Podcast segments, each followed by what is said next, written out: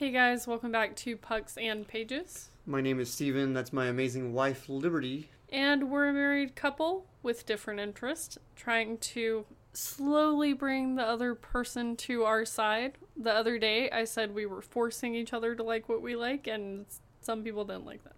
I don't know who the some people's are, but sorry. We would love to not force each other to do things. It's uh, the value of persuasion. You just think you're a really good salesman, and you're not. But we're recording this kind of later than usual. Yet again, life has thrown us more than one curveball at once, and I only have one bat. In fairness, it was things affecting other people than us directly, so in turn, we were just being good human beings So- and taking care of things. They had a curveball, but I was sitting out on the sidelines, and the ball suddenly came my way. Yeah, it was like a line drive foul ball. It almost took your head off, basically. Yeah. I hope I had a glove. Yeah. Let's get into the latest news in sports. I Sounds almost great. said books. I wish we were talking about books. No, today is definitely the sports episode. Everyone's favorite, as we know. Definitely not. But we have an update on the NHL Stanley Cup playoffs. They might be over by the time this episode comes out, but as of now, the Lightning are leading the Stars 3 to 2. I'm kind of shocked it's not already over. Part of the reason we're recording so late is because I was not up writing notes last night because I was the edge of the couch the entire night watching the Stars somehow pull it together for another game. That game was ridiculous. I I thought it was over like halfway through and then somehow it wasn't. We went into overtime and then halfway through the first overtime I thought it was going to be done. Well, what was crazy was the Lightning took the lead again halfway through the third period, and I was like, well, it's really crappy, but on the podcast tomorrow, we're going to be talking about the Lightning being the Stanley Cup champions. And then Joe Pavelski, who has now taken the record for most playoff goals by an American born player, Oh, I didn't know that. Yeah, awesome move for him. Scored the game tying goal, and my brain nearly exploded because I was like, holy crap, I thought this was wrapped up. Because honestly, in the second and third period, the Lightning manhandled Dallas. Well, let's be honest, for most of the game, including the two overtime periods, the Lightning were just constantly in the Dallas zone. And, like, at the end of the game, you saw Khudobin go up to, was it Dickinson? Whoever it was that scored the game winning goal. Yeah, I'm bad with names, obviously.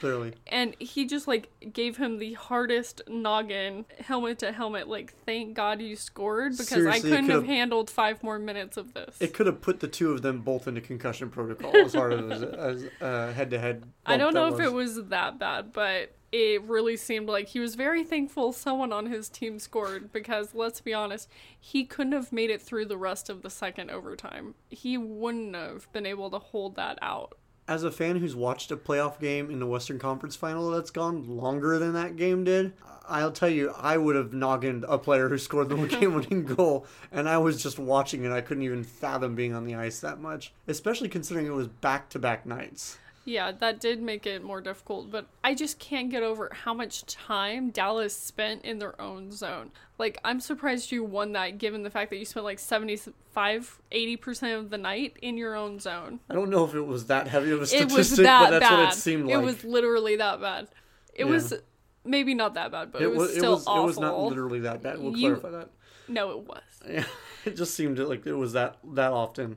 Well, and like In their own I don't want to root for Dallas because I don't want ticket prices to go up whenever we can actually go see a game. But then at the same time, like I do want to root for Dallas because that's where we live and it'll make people we know happy. Yeah, and I, I think on top of that too, the cool thing would be to be able to go to maybe the game that they come back with the Stanley Cup in the first game, raising the banner ceremony. I Are know you those tickets kidding would be god awfully expensive. Are you kidding me? But it would be really cool to experience. That wouldn't in even be our own team. I know, like, but it if it was still- one of our teams, I would accept that. But as a hockey fan, you have to agree with the fact that it would be neat experience to be there for that.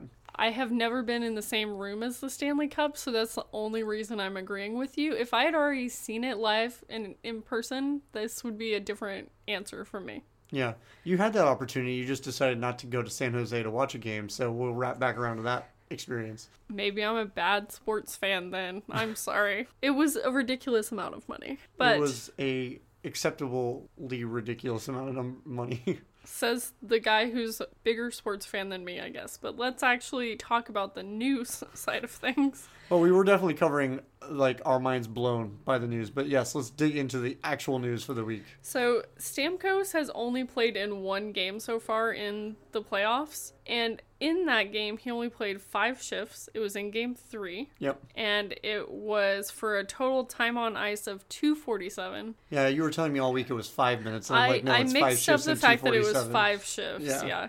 And he scored, but then he didn't hit the ice again pretty much almost right after that happened. Yeah, it made a lot of sense for the Lightning then to realize, hmm, maybe we should not play Stamkos and actually have another player because that game they were so short-handed that it was just nerve-wracking. I think Stamkos coming into the game definitely lifted their spirits. Like, your captain's back. That's great. Oh, and all of 100% without a doubt. But it doesn't change the fact that he's not ready. And I don't think anyone's willing to say it. Mm. But I'm saying it because I don't give a. Well, the Lightning said it today. He's not coming back for any future playoff games this year. So, See that yeah. you're more on top of that than I am. yeah. At least someone's saying that because he shouldn't have ever done that. And what's amazing to me is he's done the whole bubble procedure the whole time just for two minutes and 47 seconds. That's called dedication. That's all I'm saying.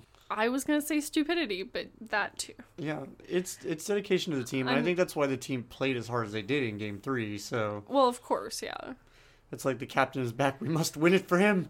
And that's kind of what they did. Him coming in and scoring, even though he's technically not ready to play, like that's a big spirit lifter for the team. And I mean, they were up three one in the series after He, that. he completely undressed that defenseman in the process of trying to scoot between him and the boards, and he made him miss the hit. And so it was like it didn't look like he lost a step, like honestly.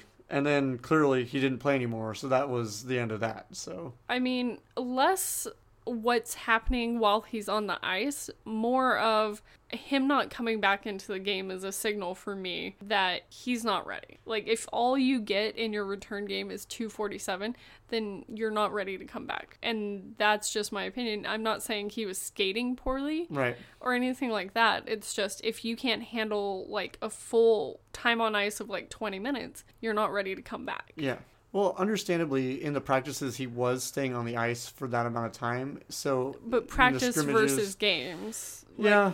We could discuss this all night. Like, yeah. And I'll argue along with a lot of the NHL commentators. Would you rather have a 80% healthy Steven Stamkos or a non-existent Steven Stamkos on the line? Every day and every night, I would say the 80% Steven Stamkos would be who had won on the line. Clearly, he was not at that tier yet. and you and I both have very different opinions. It is well known, hopefully, at this point, that I think injured players should not come back before they're ready. And this is just an example to me that he shouldn't have come back. I can agree with that. I, I think he came back a little early, albeit the man literally recovered from an injury and then got injured during Right. the the camp again. So it was like, I mean, I felt bad for him, but that doesn't mean you should come and play. I don't want an injured player to come in and mess up my chances, is my thought process. Yeah, I can understand that. But let's get off the topic of the Lightning and the Dallas Stars, unless you have more Lightning news, of course. No, the next bit of news is something I don't know that I necessarily want to talk about, and maybe that's why I stayed on the Stamkos thing. Oh, trades. Yes, we do have a few of those that happened this week. Hornqvist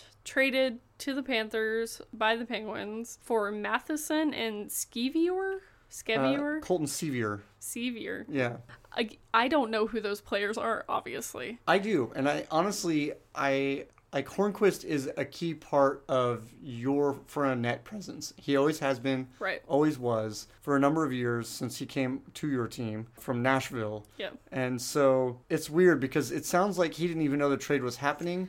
However, the team that was being traded to was one of the teams that wasn't on his no trade list. So, The reason he's surprised is because he does have a no trade clause. And so he has to prove this. And he basically came out and said, I've been blindsided, but it's clear that the Penguins don't want me. So, yes, I will accept this trade. And, you know, I don't know who either of these players are. I know one's a defenseman, one's a forward, so you're getting two for one, I guess. But I think they're way lower down on the list for me. Like they're not as good as having Horny in front of the goalie just giving him heck because that's what he does. And I don't know that this other guy is going to be that. Well, let me break it down Barney style for you, as you like to tell me from time to time. Mike Matheson was one of the Florida Panthers' better defensemen. Uh, I think he was on their second line last year. But in previous years, he's been a first line blue liner. So it's not like you're getting a low on the totem pole guy.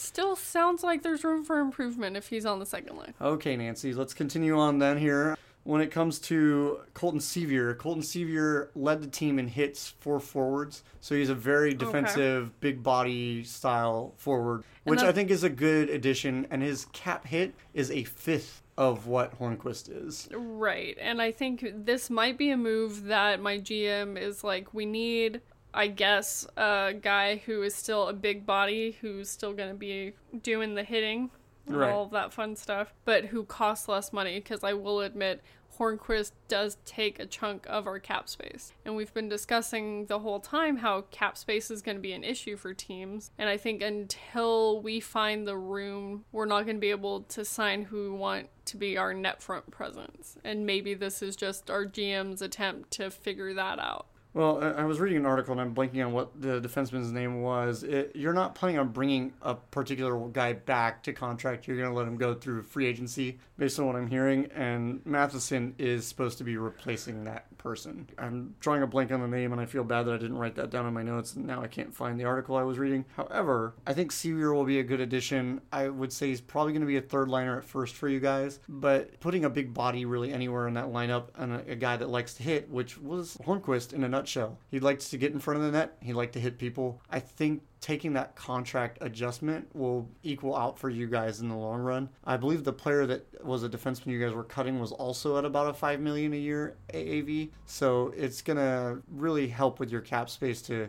bring a guy in that only takes you for a hit for about 3.5 million AAV, like Matheson, and then you have this other player for about a million AAV Sceviour. So I think in the long run it's going to be good. Your your coach, or I shouldn't say your coach, your GM makes some crazy decisions sometimes, but I hate to say it, a majority of the time they at least pan out. Whereas with my GM, he just trades people away to trade people away, and then goes, "Yeah, it'll work out maybe." You know. I think he does a lot of things that makes it just makes you scratch your head and go, "What the hell is happening?" And you're if you're me, super attached to the players and you don't like the idea of this happening. But then later on down the line, it comes to some sort of positive outcome. So you can't really be that angry about it. I was mad when they got rid of Neal and Niskanen and like all those players I followed whenever there was that big trade from Dallas to Pittsburgh. And whenever that happened, I was like, I don't even know who's on the roster anymore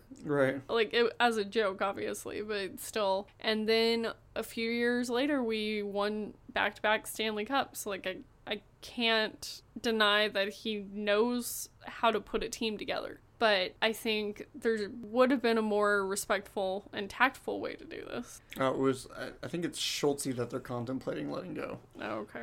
Um, i saw that we s- re-signed Riikola so i knew that wasn't him. Yeah. But as to what I was saying, I think there are better ways to let players know what you're doing than them just finding out, oh, I guess I got traded. Yeah, I definitely think it could have been handled better. Obviously, it, it could be a situation where Rutherford was like just kind of kicking it around the idea and just discussing with the GM, the new GM of the Florida Panthers, Bill Zito. Yeah. This is the first move he's made in the offseason. So I think it's going to be good. Like having like Huberdeau possibly on a line with Hornqvist, I feel like is going to be scary because like Huberdeau all year long was sniping shots without a guy like him in front of the net. So like I think it's going to be a good move for Florida without a doubt. I think it's probably going to pan out for the Penguins. It's just I think if you're looking at the trade straight on, just player for player, I think they got a better deal than we did. And I think the Penguins might be able to get a positive outcome from this trade without down the line. Yeah. because we're good at cultivating players and lines and all of that fun stuff. I just straight on looking at it face on, I don't think we won that trade. Yeah. And you know, Hornqvist had a rough time with this because the GM basically came out and said, "You're going to get less power play time. You're going to get less time on the ice if you stick with us you might want to take this trade. And so, what else is Hornqvist going to do but go play with someone else who's not going to do that to them? I just love the idea of him being paired up with Joel Quenneville, though, who's always been a guy who's used big bodies in front of the net. So, Right. like, I I think he's gonna do fine where he's at. Right, yeah. And then you see all these writers who are trying to turn something into nothing with what happened recently. Hornqvist, this was after his trade, had his Penguins equipment sitting outside on his driveway. And the writers are all turning it into this big deal. Like, this is a statement. He's saying all this about. It was the- probably due to COVID reasons. and That was the only way the organization could pick the stuff up.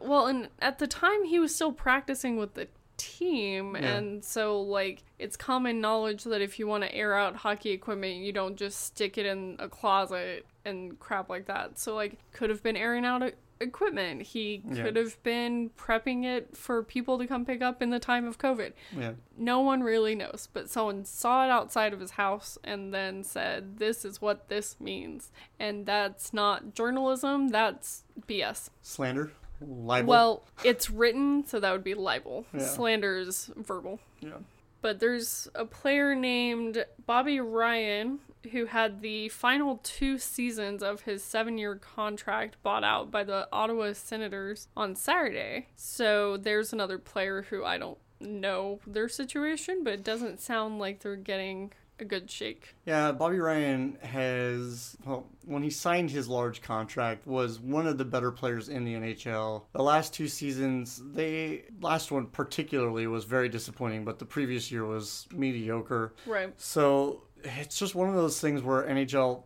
teams have the tendency to sign these ridiculously long contracts. When you're hot, yeah, they want to keep you. Yeah, and the dilemma is you never know how long the thunder is going to last, you know? And in this instance, it just burned out really early on. Yeah. Like, And I can understand that, and if that's what you have to do to make room in order to fit someone else in that position, I get it. It just, you never want to see that happen to a player. yeah, because when your contract's bought out, you're no longer a cap hit by the NHL, which is kind of weird because for most of the other sports, eh, you're still, your hit hits the cap no matter what. Like, it still hits it as an AAV. So it's kind of weird that that's the way it is in the NHL, but like, it makes sense, I guess, to an extent. I think they were trying to make space physically. I think they were trying to make space financially, but I just, you'd rather see him get traded and go somewhere else. But like you said, he hasn't been hot lately, which is the whole point of this. Yeah. Koivu has come out saying that he's not sure about retiring. The Wild is letting him become a free agent on October 9th. So mm-hmm. he's technically an unrestricted free agent at that time, but he's 37 years old. So, like, this would be a time most players would think about retiring if they don't have a contract in the works. And he said that despite the fact that he's been playing with the Wild for his whole NHL career, Yeah, he's one of the long timers with an organization. I think it's 15 years, Yeah. something like that. And despite that, he's willing to play on another NHL team, Yeah. which 15 years of commitment, that's got to be hard to even think about. Yeah. And then he also said, if not that, he'd be willing to play in Finland, which is where he comes from, Yeah. or he's going to retire. So those are basically the options on the table for him. I think if he doesn't get an NHL contract in the works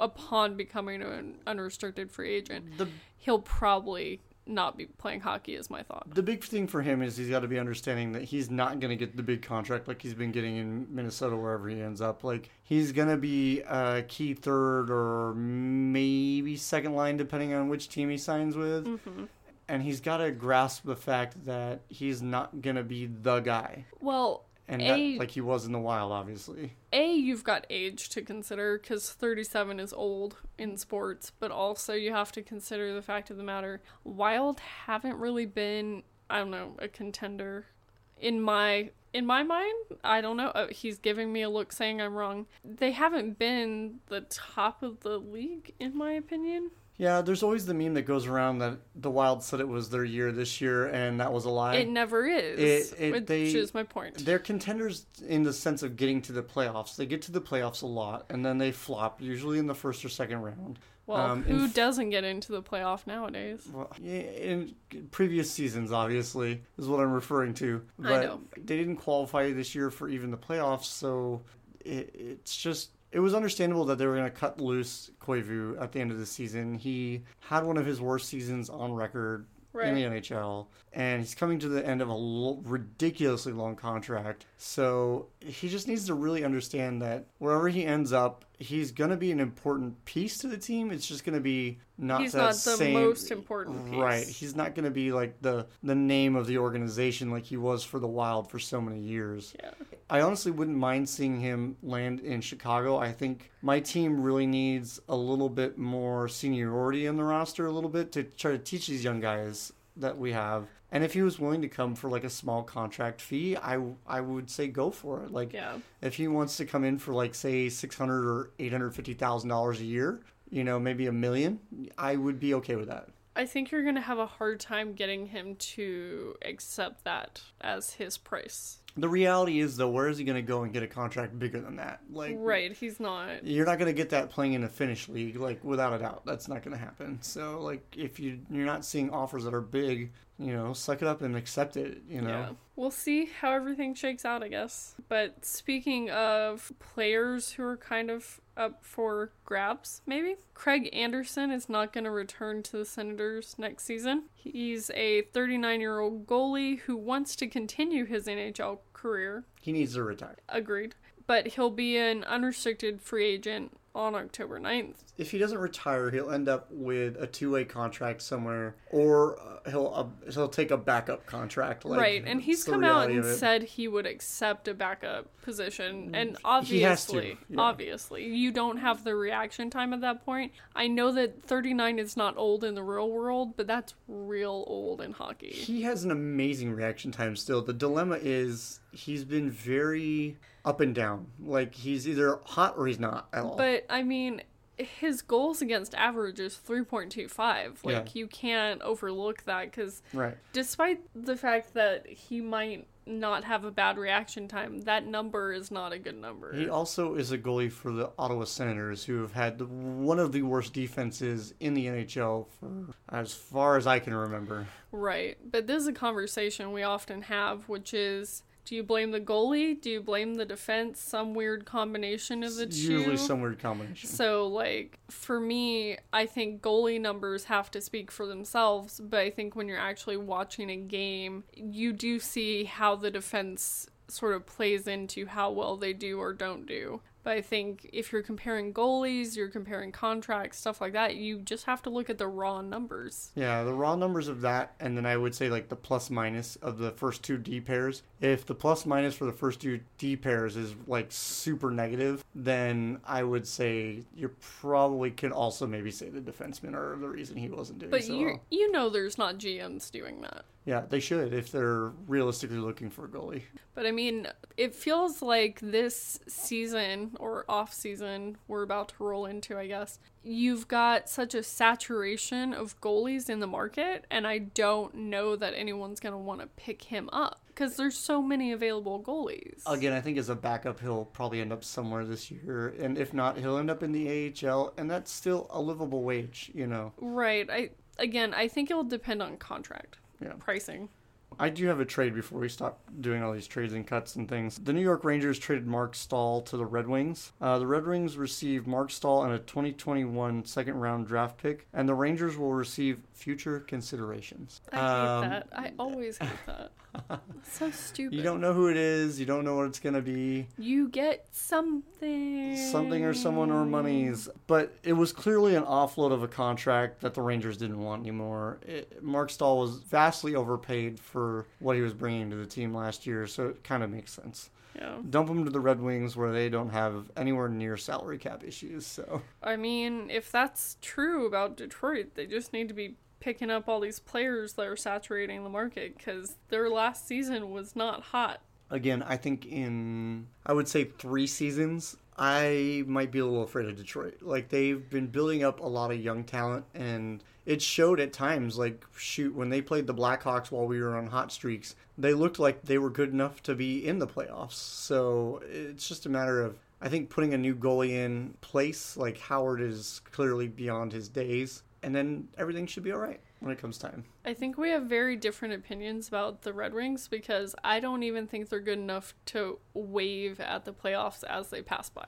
So, like, I don't know about what you're talking about. I guess I'm looking down the road, whereas you're like, presently, this is garbage. Right, yeah.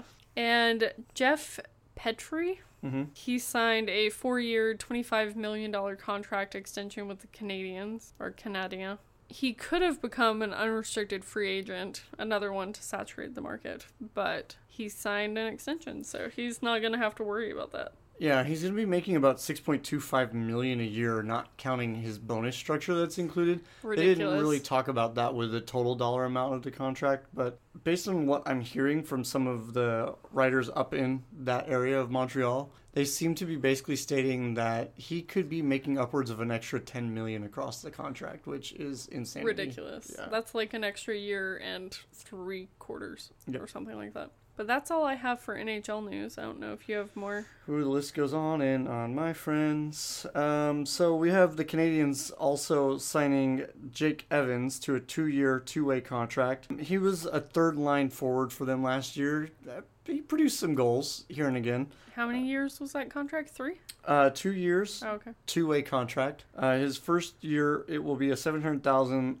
only NHL level contract. Uh, his second year will be eight hundred thousand dollars. So they're gonna pay him a little bit more, but it's two-way, so you can go both ways yeah. at that point. So Makes sense. which frees up a little bit of the money because realistically, if it is a two-way contract, they can split the salary between the AHL and the NHL roster. So the cap hit realistically will only be about four hundred thousand dollars, but it's based off of like where he is the most. Right. So- No, I wouldn't. I wouldn't explain it like it's split evenly because it's not gonna be. Yeah. It's gonna depend on where he is, and that is gonna depend on how much depth you have and how many injuries and illnesses you have. So in reality, just accept that that's gonna be your cap hit, and then wherever you can save money, you're saving money. Right. And then the Red Wings signed Sam Gagner to a one-year extension of an AAV of eight hundred and fifty thousand dollars. So he was already signed through the end of next season. They just tacked on one more year for him. Oh, okay. um, at a, a pretty reasonable price considering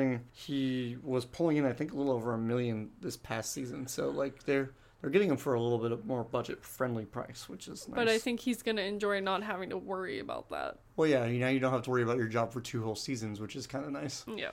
And then we have the awards for the NHL this week. They announced a couple of the major awards like Rookie of the Year, MVP, all that kind of stuff. The big winner this week was Leon Draisaitl of the Edmonton Oilers. I would say I'm shocked, but I'm not. That man had a career year that most NHLers dream of having. He led the NHL in points and in goals. So what do you expect him to do anything other than show up as the MVP? It only makes sense. Um, he won the Hart Trophy, which is the NHL's MVP award. He also cleaned up and collected the Ted Lindsay Award, which is the most outstanding player awarded by the NHL Players Association. So the NHL Players Association, being the players, voted him numero uno of Yeah. the year. So it makes sense that he'd win the MVP as well, considering he won the MVP in both perspectives from the NHL and from the players. We also had Roman Josi win the Norris Trophy this week for best defenseman in the NHL. Again, I, I really don't argue that. I think offensively and defensively, he's probably one of the better minds as a defenseman in the league. It's just really crummy that he plays for Nashville, and Nashville was such a flop this year. So, like, he clearly was playing well, but the rest of his team was asleep at the wheel, more or less.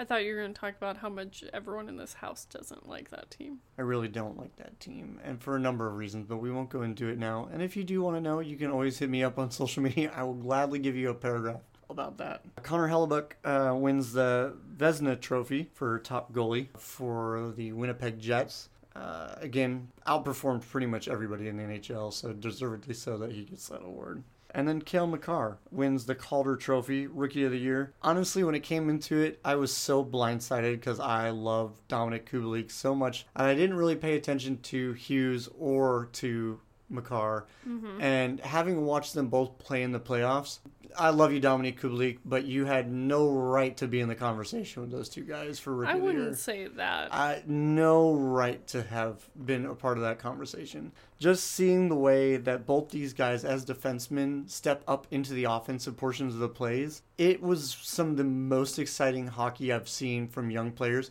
And like all year long, Kubalik impressed me. I you you heard me. I wouldn't shut up about Kubalik all year long during the regular season. So like I'm not taking anything away from the performance he had. He definitely had he was the best forward in the NHL this year as a r- rookie. So like I would argue that till I'm blue in the face. But as I think he definitely deserved to be in the conversation. I think you do take something away from him if you say he doesn't deserve.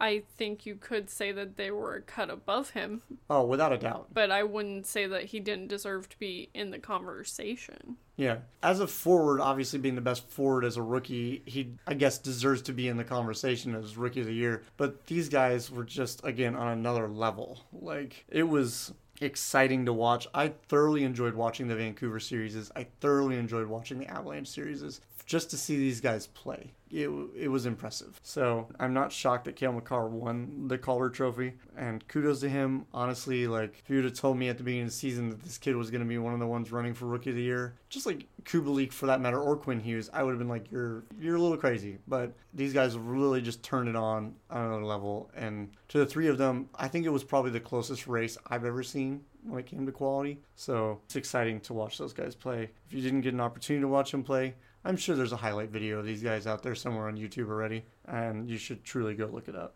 And then I'll wrap up NHL news this week with the ninth straight week of no positive COVID tests in the NHL. uh, That's bubble. good because other sports can't say that. It's a fact. Uh, where did you want to jump off to though next? The NFL is the one that I have the most news from after that. That's irony. That's the least news I have, but Welcome to my show now. so, the cornerback AJ Terrell of the Atlanta Falcons has tested positive for COVID and has been placed on the reserve list. did you say cornerback or quarterback? corner? Okay, it sounded like you said quarter. I apologize. He's not going to be in the game that happened today against the Chicago Bears. Quick update about the Chicago Bears. Go. Bears won three Bear straight down. three straight touchdowns uh, by the backup, which it still makes me hurt on the inside. Nick Foles, Mitch Trubisky in his post game press conference was like, "It was such a blindside." I'm like, "Bro, you threw an interception and then you turned over three third down four straight times. What did you expect?" I did one look in on the game today because you were working, and I saw that they were losing by 10 about halfway through the fourth or something like that. I was like, okay, I'm not to look again. Yeah. And then you told me later that they won, and I was like, how did that even happen? It was substantially worse. At one point, I think it was like 26 to 6. And it was heartbreaking, but three straight touchdowns again because what else did the Bears do but show up for one quarter of the game and somehow manage to win? That's great. Yeah. But back to what I was saying. So AJ Terrell did not play in that game.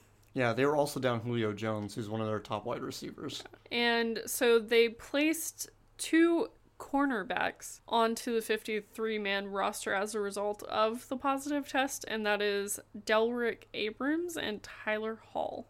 And it moves them up from basically the practice squad or whatever they're calling it and Yeah. moving them up to like the regular roster. 53, by the way, is a lot of players. That Not- just sounds outrageous. Not really, if you consider how many people are on offense and defense on the if you field at the time. If you compare it to the only sport that I faithfully watch, which is hockey, that's a lot of men. Yes, it is. It's a lot of players at that point. But so far, no other teams have tested positive. So that's good news as of this morning. Right. But there's going to be contact tracing to determine who came into contact with him. All the players and tier one and tier two individuals wear tracking devices. So that's going to help with the contact tracing Right. because they're going to see how far he was from other people. It's kind of neat that they're doing that, and they all admit GPS signals back to the NFL, which Well, it's only while they're at the facility. They're not Right. wearing it all the time. So Right. who knows about outside of that. But I think maybe because of this or some event, which I will get into momentarily, caused the league to issue a memo on Friday reminding organizations about game day protocols. I think this is mostly to do with coaches, but also possibly the positive test. Boy, do I have some news about the coaches. The memo included an emphasis on face covering requirements and the NFL's intention to continue to discipline anyone who does not comply with the rule. In one weekend, they handed out $1.75 million worth of fines for that. Across five teams. Yep. And it was the Las Vegas Raiders, New Orleans Saints, Denver Broncos, San Francisco 49ers, and the Seattle Seahawks. Yep. And this is, I believe, all due to not wearing the face cover. All due to head coaches not wearing Five coaches and their clubs were the ones who were fined for violating mask protocols. And the memo also revealed that some unnamed club is currently under investigation for an unauthorized locker room access. So basically, someone who's not allowed in went in to the locker room. And there's like a list of who can and cannot come in during the time of COVID. So Yeah, it was the Las Vegas Raiders. That article was released later in the afternoon this afternoon. So Oh, okay.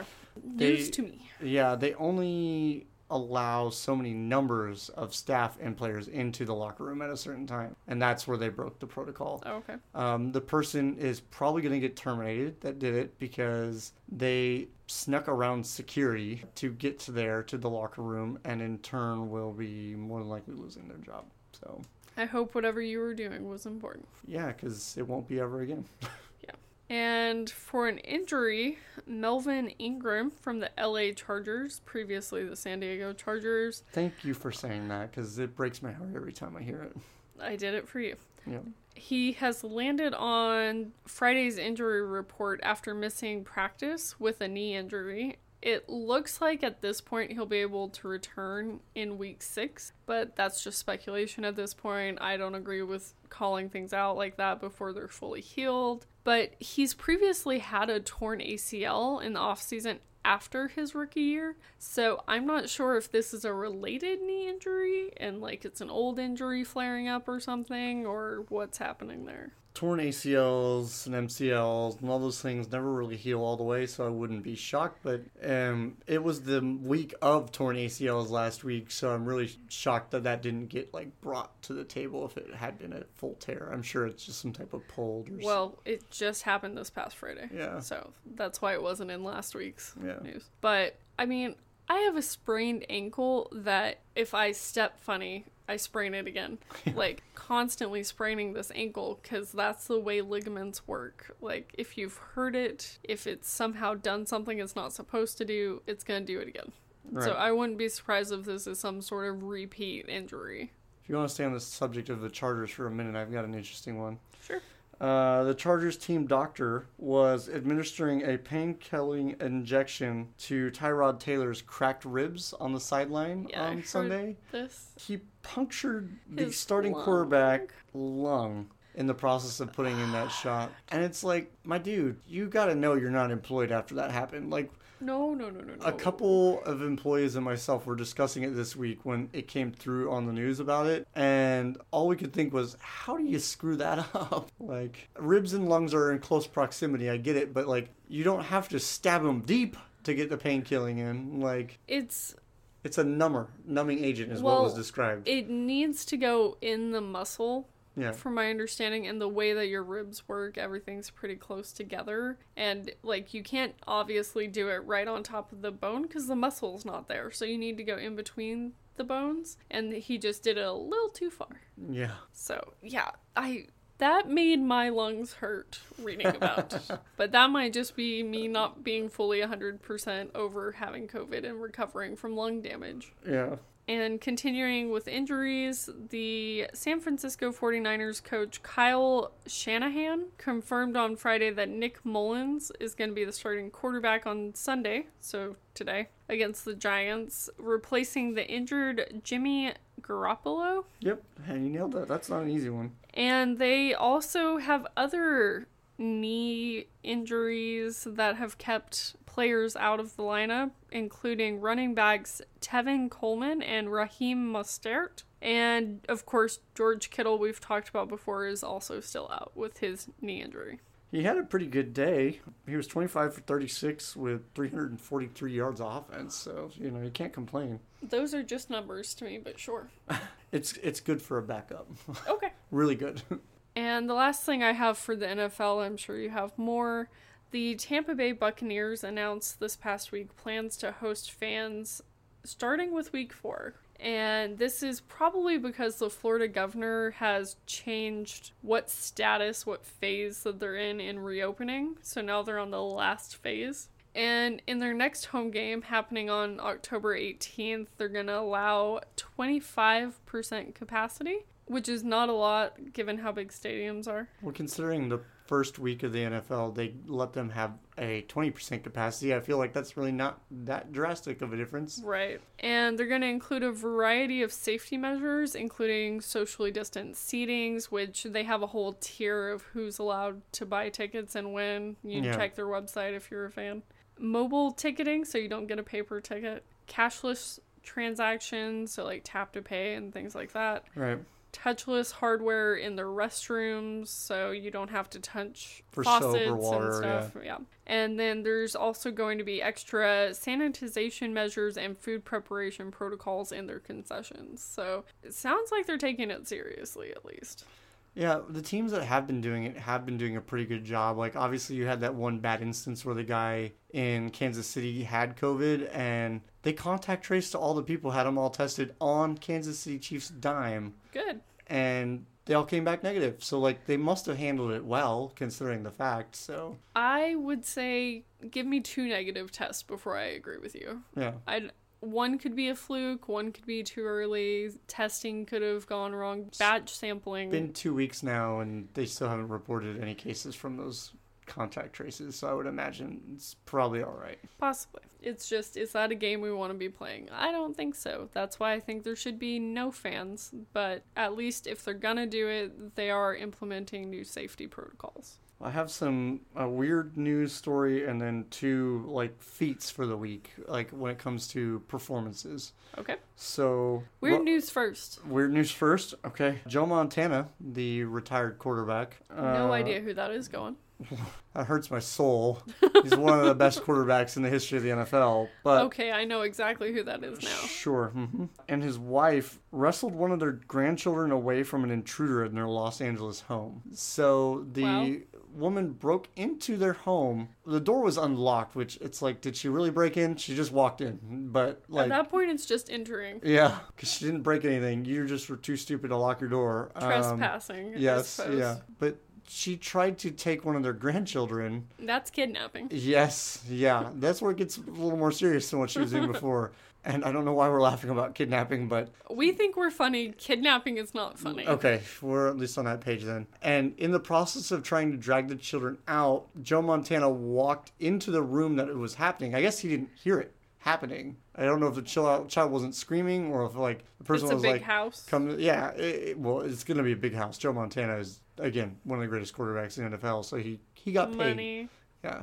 And he still is in a lot of ads and things like that. So, like, there's Okay. money. And he called for his wife, and then the two of them wrestled the child out of this woman's hands. And when she realized she didn't have the kid anymore, she ran. The only dilemma is the police were already in the neighborhood for a noise complaint in the area. So they got her. Oh, yeah. They nabbed her almost within like five minutes of her leaving the house. Wow. So she's being brought up on charges of kidnapping and attempted burglary and then breaking and entering. So it's like if, if you're gonna break into someone's house, I, I guess the only thing is if you're gonna try to kidnap a child, at least it wasn't a defenseman, like a defensive player from the NFL, because he could have killed you.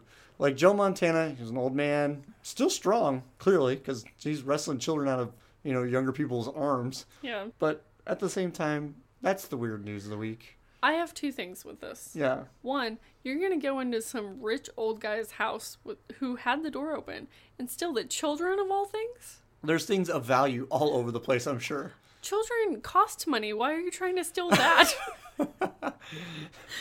but also, secondly, I just I I don't know why you would try to steal from someone who was an athlete. Like, did she go there because the person I was an highly athlete, doubt she knew. or just it was an unlocked door? She saw maybe the child walk in and not, like close the door and not lock it or something. I don't know. Like it's weird.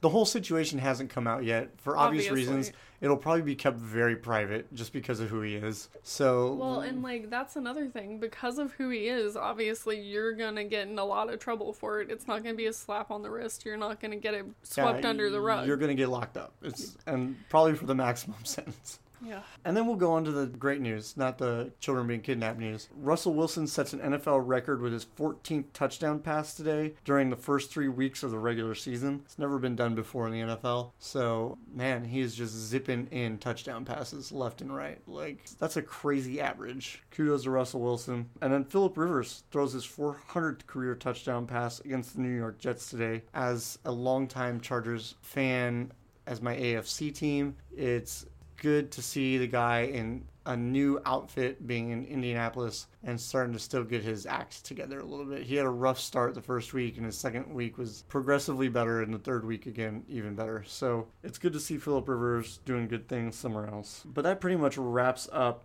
my news for the NFL. Like I said, I really didn't have a lot this week, so I had more than you, which is not the usual way this goes. Not usually, that's for sure. But we'll switch over to the MLB, and postseason starts the day this episode comes out. So we have the playoff picture here for you. And we'll just start at the top, I guess. Yeah. So in the American League, we have the number one seed playing the number eight seed Blue Jays, and the first seed being the Tampa Bay Devil Rays or the Tampa Bay Rays. Rays. Mm-hmm. And then for the fourth seed playing the fifth seed, you have the Cincinnati Reds? No. I- No, I, clearly did something wrong. the Cleveland Indians versus the New York Yankees. The Reds play in the National League, so it's definitely not the way that works in the American League. And then we have the number two seed Athletics playing my number seven seed White Sox. How you finished in seventh, I have no idea. we lost six games straight this week. Oh, there it is. and then we won one and we lost one. So we were one and seven in the last eight games of the You season. You never want to be in a skid at the end. No. And as I was talking to you this evening, I'm not gonna get my hopes up. Like we played well all year long, and like I got super pumped, and then I'm like, mm, Just bask in the glow of having a decent season, yeah, even if it's short. yeah. And then third seed versus sixth, we have The Minnesota Twins against the. cheating Houston Astros. Well, there's no C on their emblem, so I didn't know that part. Well, they, I mean, I knew that part. they were part of a pretty big scandal over the last two years. So I I knew that. I'm just saying I didn't know to call them that.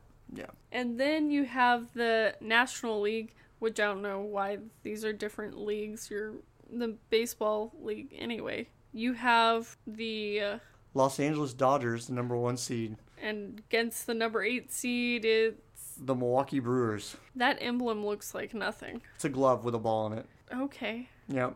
And then in the fourth, you have the San Diego Padres against the number five seed, the St. Louis Cardinals. Yeah, we don't root for them. I'm just glad I knew those. Yeah. And then you have the third seed, the Cubs, against the number six seed, a giant M. The uh, Miami Marlins. Okay. Yep. And then you have the number two seed The Atlanta Braves. Against the number seven seed, The one you guessed earlier. Cincinnati Reds. Yes, there you go. Hey, they're both C's. One of them is a red C, so why would that not be the Reds? so, what's interesting about the Reds to even qualify for the playoffs, in the way of bad news for the Miami Marlins, who qualified for the playoffs this week, their ace, Jose Urena, their right handed hurler, fractured his right forearm to in today's game after being hit by a line drive. That's not going to heal quickly. Nope. He will be out for the remainder of the playoffs. You don't say. Yeah. The remainder of the playoffs? Yep, because the playoffs start on Tuesday. He'll be out for all of the playoffs. Yep, every bit of it. Red Sox head coach Ron Roenicke, I'm probably completely said that wrong. Will the last not part sounded right. yeah, will not return as head coach next season after one of the worst seasons in Boston Red Sox history. To also retire after 14 seasons of play like Hunter Pence, Alex Gordon, like Koivu, has spent his entire career with one team. 14 seasons with the Kansas City Royals. I always felt bad for that guy because Kansas City never really did anything to build around him, and he's always been one of their top players. So kind of sad to see him go after that, but he's retiring. The Pirates prospect Oneil Cruz is being held by police in the Dominican Republic after his involvement with a deadly traffic accident. He hit a person on a motorcycle with his motor vehicle while under the influence of alcohol. Uh, the motorcycle driver clearly was dead, so. Yeah. And then, as well, this week, we do have positive news on the COVID front from the MLB 26 straight days without a positive COVID test. I know that doesn't sound like a lot in comparison to the NHL because it isn't, but at the same time, kudos, they're finally getting stuff under wraps. I think adding the bubble situation for the playoffs is only going to make it better for them. I think it could be better and worse. I think if someone comes into the bubble sick and they don't have that under control, that could be a problem. Right. And then also this week, the MLB and MLB Players Association is rallied up enough money to donate $10 million to the Players Alliance to help grow predominantly black community sports programs for baseball in uh, African American communities. So that's pretty cool thing for them to do. Um, obviously, investing in not so well off communities is a very important thing because a lot of the times these kids don't have the money, their parents don't have the money to pay for them to partake in programs like this. So I think it's awesome that the MLB is coming together to donate that money. Um, they've committed to continuing to donate large sums of money like this over the next five years as well. So kudos to the MLB and the MLB Players Association for doing a, a good thing this week. But that wraps up my MLB news. I really don't have a whole lot other than the fact that the playoffs start on Tuesday, and I'm excitedly nervous for my team. So, Well, you are the seventh seed, so we'll see where that goes. Yep. But speaking of playoffs, the NBA final has a schedule. We are now down to the Los Angeles Lakers versus the Miami Heat. My Nuggies are no longer in playoffs. I was gonna say if you didn't mention the Miami Heat, it literally just happened a few hours ago. So, I got you, fam. oh man, Game one starts on Wednesday, yeah, and game two on Friday, three on Sunday, four Tuesday, if necessary. Game five would be Friday, October 9th, six would be Sunday, October 11th, game seven, Tuesday, October 13th. So could go all the way out to the middle of next month. I'm just excited that Jimmy Butler's coffee business is thriving and is still in the NBA playoff bubble. Is it sad I had to ask you if he was still in the playoff bubble because I didn't know what team he plays for? Mm, he plays for the for the Miami Heat. So he's he's still in the bubble doing the coffee dang. hmm Waste your money, guys. Apparently, is what you do when you have it. Supposedly he's really good at making coffee, and people are buying it because the For coffee 20 in the bubble is garbage, Supply and demand, I suppose. right? Well, my only real bit of NBA news is that the former Pelicans GM Dell Demps has agreed to join the Jazz as an assistant coach, which is a little weird. He's leaving New Orleans, uh, or he left New Orleans in 2019, and he wanted to transition to coaching. Yeah.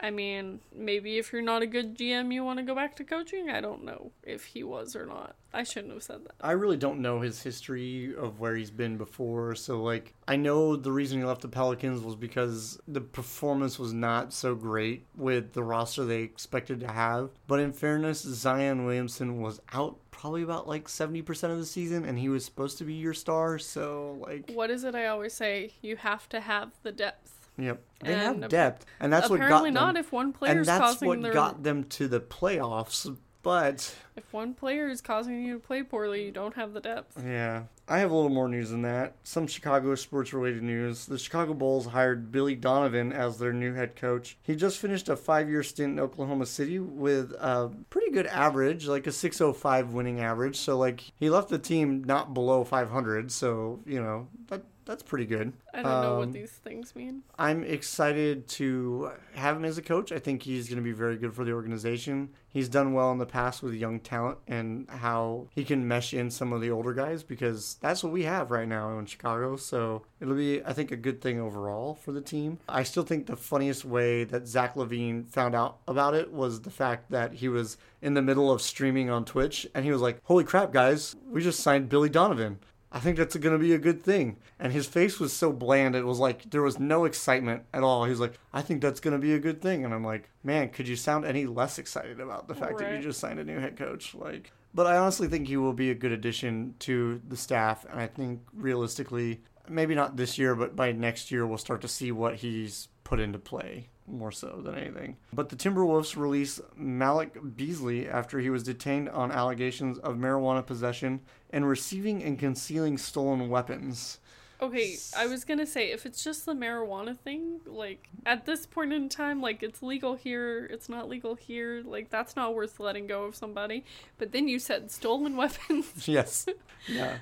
Um, to say the least, probably not the best choice in the world, but Malik Beasley has had a history of stolen weapons? no, no, but of being arrested for certain things, Like Um, stolen weapons. not stolen weapons. um, but it's it's not a shocker. Obviously, I'm it's just allegations right now. But like, if you were arrested with weapons that were stolen, like you're probably going down for it. No matter whether you're an NBA player or not, you'll probably get a softer slap on the wrist because possession you're an NBA is player. nine tenths of the law. Yeah, right. But not a good look, to say the least, for the NFL or the NFL. Jesus, not a good look for the NBA, to say the least. Right. It Um, wouldn't be a good look for the NFL either to make you feel better. yes. Yeah. So now you're gonna leave it in. um, the NBA Combine will be starting September 28th. Um, they are not doing multiple locations like they had originally planned, Liars. so that's a thing. Um, they Enjoy your COVID. they will, however, be only allowing one player at a time through the combine, so it won't be like a lineup of people doing events back to back to back to back like the combines are normally done, so that they can properly sanitize the equipment for the combine. So is it one person is gonna go through like an obstacle course full of NBA crap, and then they're gonna mm. clean everything, and then the next person goes through the obstacle of NBA Basically, yeah. Because I feel like by the time you get to the last few things, you're gonna be just gone. Well, the good news is because the draft is being pushed back to the middle of October, anyways, they have time to go through all these events. They still will be in a bubble situation. They're staying at one hotel, and then they're going to be going one player at a time. They're going to be being tested every other day. So, like, they're taking precautions. It's just not as good of them as they could have. But some cool news out of the NBA Michael Jordan and Denny Hamlin are creating a new NASCAR team, and the first driver they're hiring is the face of the kind of Black Lives Matter movement in NASCAR, Bubba Wallace. The only black driver they have. Right. hmm So I thought that was kind of cool. I'm like, it's good to see NBA players diversifying a little bit and then signing somebody for a good cause, you know, in that mm-hmm. instance. So I'm not big on NASCAR. they turn left and they drive real fast. Even the driving real fast seems boring. So You'd say that now, but if you were in a car that was going 250 miles an hour, I feel like you might change your mind a little bit. correction, I would never be in a car that's going that fast. yeah, exactly. But I think it's good that they did that. So I'm going to end that with the NBA sports news unless you have anything else. I think that's pretty much everything I have there on that subject. The last thing I have for news is in the soccer world, MLS. I've got a couple things there. I love that you're the only one that writes about the MLS. It's a sport. No, it's, it's not. happening. It's not a thing. Swear to God, there's a ball and there's a net and, And there are it? things. Yeah. It's a sport. So the reserve team for the LA Galaxy, I guess they're LA Galaxy 2, announced on Saturday that it had mutually agreed to part ways with defender Omar Ontiveros in the wake of an on-field racist incident. He called another player the N-word. It took place in the 71st minute of Wednesday's one-on-one draw between LA Galaxy 2 and SD Loyal. So good for them for getting rid of that guy. Yeah, good for them getting rid of him, but I don't even know who the hell he is. Nor do I know anybody He's- probably on that roster. let's be honest, MLS is like the minor leagues of soccer, and this guy's like not even on the first like group. He's like a second tier. Yeah, I don't. I don't have a clue who he is. So, but racism is still thriving here in America, and Racism is thriving everywhere in the world in soccer. That that is something that is probably true. Probably awful. true. It's Sadly, hundred percent true. Um, sadly, every year it seems like there's another story where racial slurs are being dropped on players that are of African descent who are not playing well, and it's just ridiculous. Hence I- why FIFA's stances for the longest time has been end racism in soccer. You know, like go figure. I'm just glad that they're getting rid of the player that did it because I think it's going to send a message that this is unacceptable. And even if it's just down in a second tier of MLS or whatever, but It shouldn't be a shocker that it's unacceptable anymore. It, It- just is. it shouldn't be a shocker, but hopefully that would prevent players from doing it in the future. Hopefully. Hopefully. And the only other MLS news I have the Colorado Rapids versus Sporting Kansas City postponed due to a high coronavirus case number. One Rapids player and three staff members have tested positive, so Sunday's game was postponed to allow for additional testing and evaluation. That's exciting. COVID in some leagues, not in others. Yeah. It's a hot mess here in the United States. And I don't have any international news. I've got some. Good news is I got you kind of covered. I really didn't go that in depth with the Premier League this week. There weren't really that many blowouts that occurred, so I figured I would just keep scores off the conversation table. And the signings were all signings that were expected last week and we discussed. So it was a pretty boring week overall in the Premier League, I would say overall. So I'm going to give you guys the top five teams currently in the standings. And it's because that was weird to me, the teams that are currently there. And so the number one team currently in the British Premier League is Leicester City. Would not have been my f- guess after two weeks of who's going to be first place. As Um, someone who's barely a soccer fan, that's weird. Maybe. second place, Everton. Okay, now I know that's weird. And here's where it starts to get kind of normal. Number three, Arsenal. Okay, I get it. Arsenal's usually a top three, top four team. Makes sense. We continue down the line. Number four, Liverpool, the champions that's of last pretty year. normal, yeah. Yeah, top five team. Not shocked. And then here's where it gets a little strange. Even though Crystal Palace has been a contender in recent years, they are number five. It is a very blank top five currently. Well, it's still pretty early on. Like this isn't. Most teams have only played two games or Yeah. three games, and that's it. So, It's gonna get shaken up over time. without a Give doubt, it a couple weeks, and this is not gonna be the same top five for sure. it's sure. just a really dreary start for the Premier League. Yeah, it's weird. It's very strange. But that's all the news I have. Shy of one weird thing, like in fifth tier English soccer, it's not even Premier League based. Ryan Reynolds and another director that he knows are interested in buying the fifth tier team Wrexham. So League Three, sure, fifth tier would be the League League, Three. Three. yeah. Wrexham is home to the oldest stadium in English football, and it is actually a team from Wales, technically, which is weird. They play in the English Premier League leagues. Okay.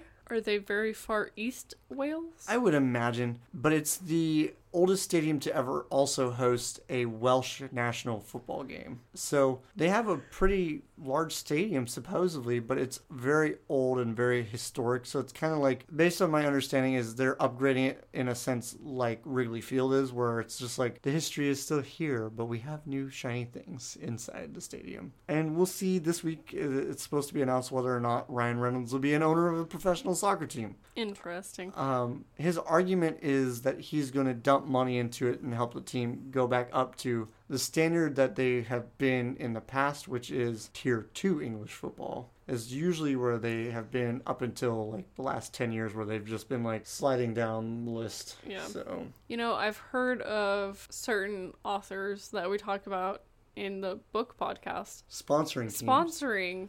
Yes. And technically, he is a part owner because it is a fan owned team. Right. So he owns a percentage. Yeah. Yeah. It's it's more so accurate than it would be like the Green Bay Packers are fan owned because you can buy stocks in them, which is Not baloney. yeah. But also, if you you're one, decide to become a partial owner for this fan owned soccer team that I'm not explicitly mentioning, you get perks and stuff. Yeah, which is great, I guess, if you live in the area, but otherwise, probably not so much. It is the third tier of English soccer, so Exciting stuff. But we'll get to Bundesliga news. There was a firing this week. Uh, Schalke 04 fired their head coach after their worst start in team history. From last year to this year, he's lost 18 straight league games as the head coach. So it's, you know, time time to move on. quite a lot. What's crazy is Schalke last year at the beginning of the season was in contention for being a top five team, and I don't know what happened because they weren't injuries, but Schalke all of a sudden just couldn't play soccer at the end of the season. So, but for that matter, nor can Bayern or Dortmund at the beginning of this year. We'll talk a little bit about that. Bayern Do Munich. we have to? Well, there's a little bright spot for Bayern Munich, but it it starts with some dark spots. Bayern Munich fell to Hoffenheim today, four to one. This loss ends Bayern's 23 match winning streak. I know you're gonna say it. All streaks have to end. I just didn't expect it to be to Hoffenheim. That is one of my many sayings. All streaks end. Whether it's a good streak or a bad streak, they all end. And then Dortmund fell this week as well, well, yesterday to Augsburg 2 to 0, which is another one. I would not have expected Augsburg to beat you guys 2 to 0. For that matter, to beat you at all. It was shocking, yes. It was quite the disappointment. A lot of newspapers in Dortmund area made jokes of is it the fall of Prince Erling Haaland? And I'm like, it's one game, shut up. Like just relax. I hate the way sports writers Oh, they're so harsh. But at the same time, it was clearly a poor performance by everybody on the pitch for when your you team. When you lose to a team that you're not expecting to lose to, someone that you think is going to be a pushover, then yeah, of course that's bad and that speaks poorly to the team.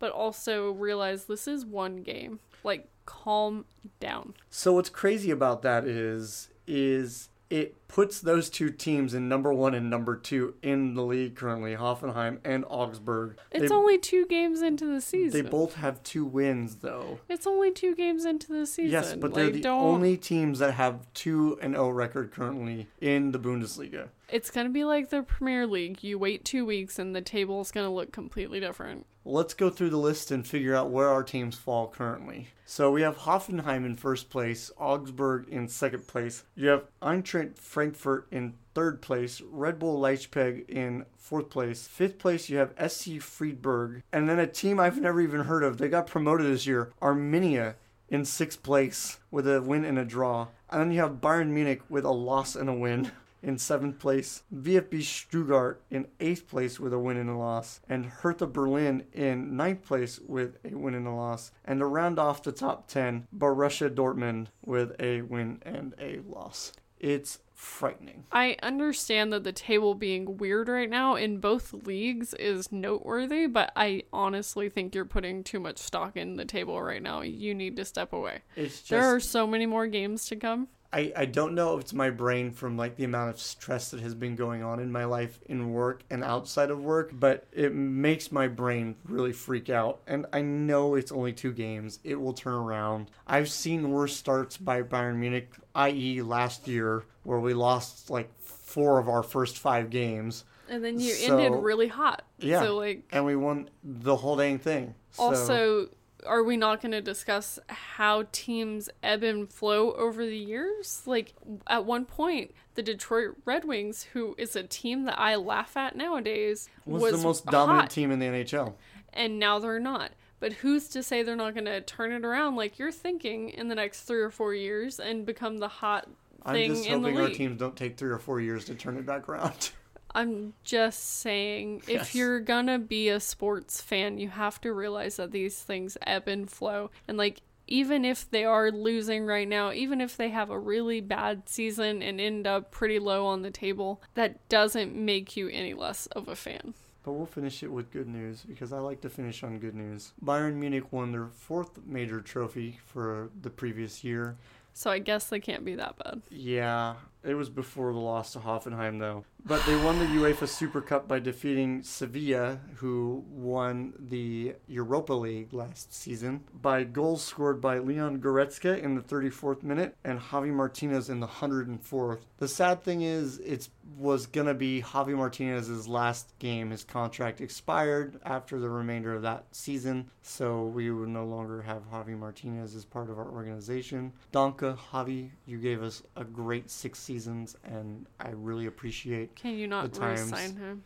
Well, yeah, but he's really not that great. He scored a goal to win the thing. Thanks, you were great. You did a good job, especially there at the end, but you're not worth the money. Yeah, and he'll be missed from the roster. I, I honestly, he was he slid into a lot of positions for us off the bench when we had injuries. He was probably one of the more dependable players to come back from injuries for us. He stepped into roles on the defensive foot, central back, and he also played some uh, ball control, like defensive style midfield positions for us. So I did thoroughly enjoy the years that we did have Javi Martinez, and you know, I know you're not dead, but rest in peace. wherever you end up. What a Uh, weird thing to say. I guess. Yeah, dork. but it'll be rough to see him go. Again, he's been a part of a very long term dominant force of Bayern Munich. But that's, I think, literally all the sports news I have currently. I'm excited for the NBA Finals. I think Jimmy Butler, or Jimmy Buckets as I call him, is going to be dropping all sorts of three pointers for the Miami Heat. And I honestly hope they beat the Lakers because I really don't like LeBron James. I think he's full of himself, and the comments that he made that he wasn't good enough to be the MVP, but Giannis was somehow, I think he deserves to lose the NBA Finals for that Yeah. alone. Well, I'm sure we're going to have playoff news from around the leagues because everyone's in playoffs, or that's the way it feels at least. And no matter what, the NHL Stanley Cup will be over this week, so we will be covering that, I'm sure as well. I'm hopefully We're all going to be so shocked at the team who wins. That's Uh-huh. going to sound really sarcastic if the Lightning win, but it will actually be a shock if Dallas wins. That's really mean. I'm I'm I'm edging for Dallas in this one just because I would love to see the Stanley Cup here in Dallas. that Um, last game was so shocking. you know, they put it together at the end, and and that's the thing. I meant the last game of the Stanley Cup final, but yeah, Yeah. that last one too. Yep. And we all know the Lightning are notorious if they do get to Game Seven to losing it. So it would be interesting to see if Dallas can drag it out that far. Yeah, but thank you guys for listening. Make sure you check out all of our links to our social media in the show notes. And we will catch you next week with some exciting conversations about the upcoming playoff series. Talk to you then. Bye, guys. Bye.